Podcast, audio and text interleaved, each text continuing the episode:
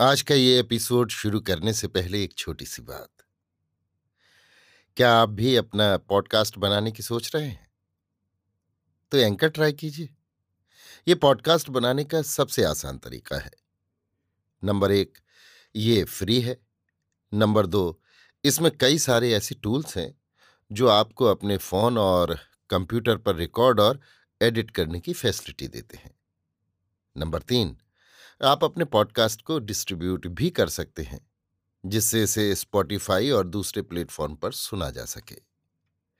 तो डाउनलोड कीजिए free anchor app या विज़िट कीजिए एंकर डॉट एफ़ पर अपना पॉडकास्ट स्टार्ट करने के लिए। ये तो थी एक छोटी सी जानकारी, और अब शुरू करते हैं एपिसोड का सिलसिला। तो आज के एपिसोड में लीजिए सुनिए। आचार्य चतुर्सेन शास्त्री के लिखे उपन्यास। गोली के पहले भाग, जन्मजात कलंकनी को मेरी, यानी समीर गोस्वामी की आवाज़ में। मैं जन्मजात अभाग्नि हूँ, स्त्री जाति का कलंक हूँ, स्त्रियों में अधम हूँ, परंतु मैं निर्दोष हूँ, निष्पाप हूँ। मेरा दुर्भाग्य मेरा अपना नहीं है, मेरी जाति का है, जाति परंपरा का है। हम पैदा ही इसलिए होती हैं कि कलंकित जीवन व्यतीत करें। जैसे मैं हूँ, ऐसी ही मेरी माँ थी, परदादी थी, उनकी भी दादियाँ परदादियाँ थीं। मेरी सब बहनें ऐसी ही हैं। मैंने जन्म से ही राजसुख भोगा। राजमहल में पलकर मैं बड़ी हुई। रानी की भांति मैंने अपने यौवन का श्रृंगार किया। हीरे मोती मेरे लिए कंकर पत्थर के ढेर थे। मैं मोहरे लुटाती थी, सुनहरी छपर खट पर सोती थी। नित नए छप्पन भोग खाती थी।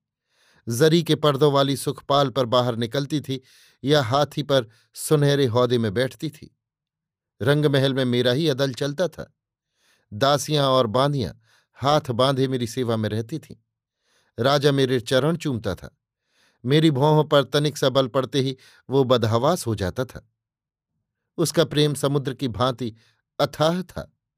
प्रजा उसके आतंक से कांपती थी। वो अपने हाथों मेरा श्रृंगार करता, मेहंदी लगाता, जूड़े में फूल गूंथता, इत्र और सुगंधों की देशी विलायती शीशियाँ मेरे अंग पर बिखेरता रहता। दिन में पाँच बार में पोशाक बदलती थी। नित्य उपटना करती थी।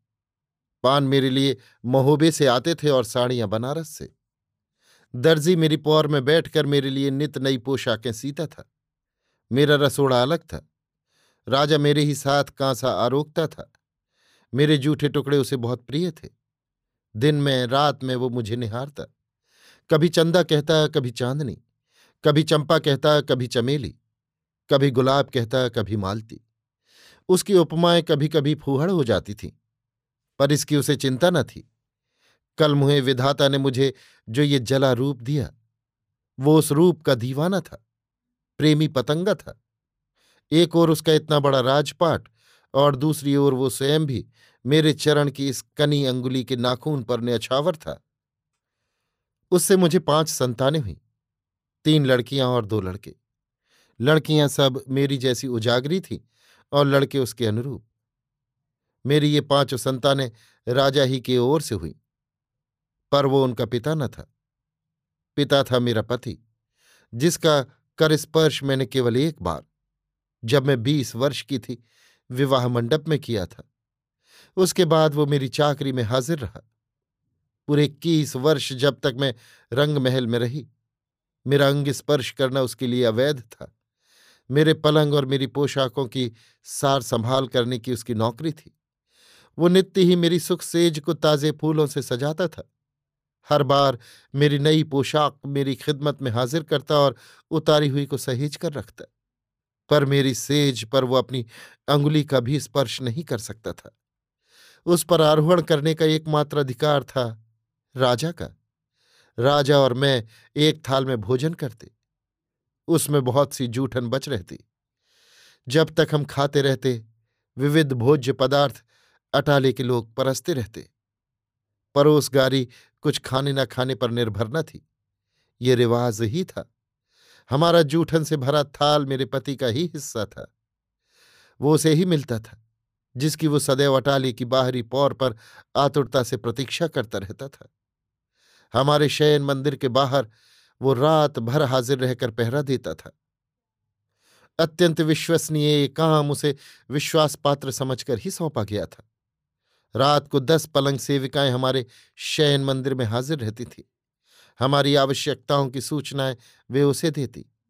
कभी दारू की आवश्यकता होती, कभी झारी का पानी चुक जाता, कभी पानों की ज़रूरत पड़ती। ये सब सेवाएँ वही करता था। वो एक सुंदर, तरुण, भावुक और प्रेमी पुरुष था। उसकी आँखें मेरे लिए प्यासी थीं, शरीर मेरे लिए भूखा था। उसकी भूख और प्यास मेरी आँखों से ओझल न थी। राजा के जर्जर और रोगी तथा घावों से भरे हुए शरीर की अपेक्षा, उसकी जवानी का भरा पूरा गठीला परिश्रमी शरीर मेरे लिए कम लोभ की वस्तु न थी। फिर वो मेरा परिणीत पति था, मैं उसकी विवाहिता स्त्री थी। परंतु मेरा धर्म मेरे साथ था, मैं उसे छू भी न सकती थी। उसकी प्यासी आँखें और भूखा शरीर देखकर बहुधा मुझे एक नशा जैसा हो जाता था। पर इससे क्या? मेरी सेज का स्वामी तो राजा था। उसके साथ तो मैं एक चाकर से अधिक व्यवहार नहीं कर सकती थी। बहुत बार उसने मेरे पैर दबाने की चाकरी करने की चिरौरी की। वो इसी बहाने मेरे शरीर को छूने का सुख लूटना चाह रहा था। पर मैंने स्वीकार न किया। कुछ अपने धर्म के भय से और कुछ इस भय से कि मेरा मन कहीं डिग न जाए। पर मैं उस पर कृपा बहुत करती। हमारा जूठा थाल तो उसे नित्य मिलता ही था। राजा के सब उतारे हुए वस्त्र भी मैं उसे दे देती। रंगमहल की रद्दी और फालतू चीज़ें भी। उन सबसे उसने अपना घर सजाया था और उस सजे हुए घर का उसे बहुत गर्व था। उसने बहुत बार चिरौरी की कि एक बार मैं उसके घर को अपने चरणों से पवित्र करूँ, पर इक्कीस वर्ष तक भी उसकी इच्छा मैं पूर्ण न कर सकी। अलबत्ता बच्चे सब उसी के पास रहते थे। उनकी पूरी सार संभाल उसी पर थी। वो उनका पिता था। वे उसकी औरत से उत्पन्न नहीं हुए थे। वे उसकी पत्नी से उत्पन्न हुए थे। मैं उसकी पत्नी थी। पर मुझसे उन बच्चों का कोई सरोकार न था। पाठक पाठिकाओं को मेरी ये कहानी निराली सी लगेगी। अटपटी सी लगेगी। अटपटी मुझे भी लगती है। स्त्री हूँ। स्त्री हृदय रखती हूँ। कुछ बुद्धि भी है। इसी से तो कहती हूँ कि मैं जन्मजात अभाग्नि हूँ। स्त्री जाति का कलंक हूँ। स्त्रियों में अधम हूँ। परंतु मैं निर्दोष हूँ, निष्पाप हूँ। मेरा दुर्भाग्य मेरा अपना नहीं है। मेरी जाति का है, जाति परंपरा का है, क्योंकि मैं गोली हूँ।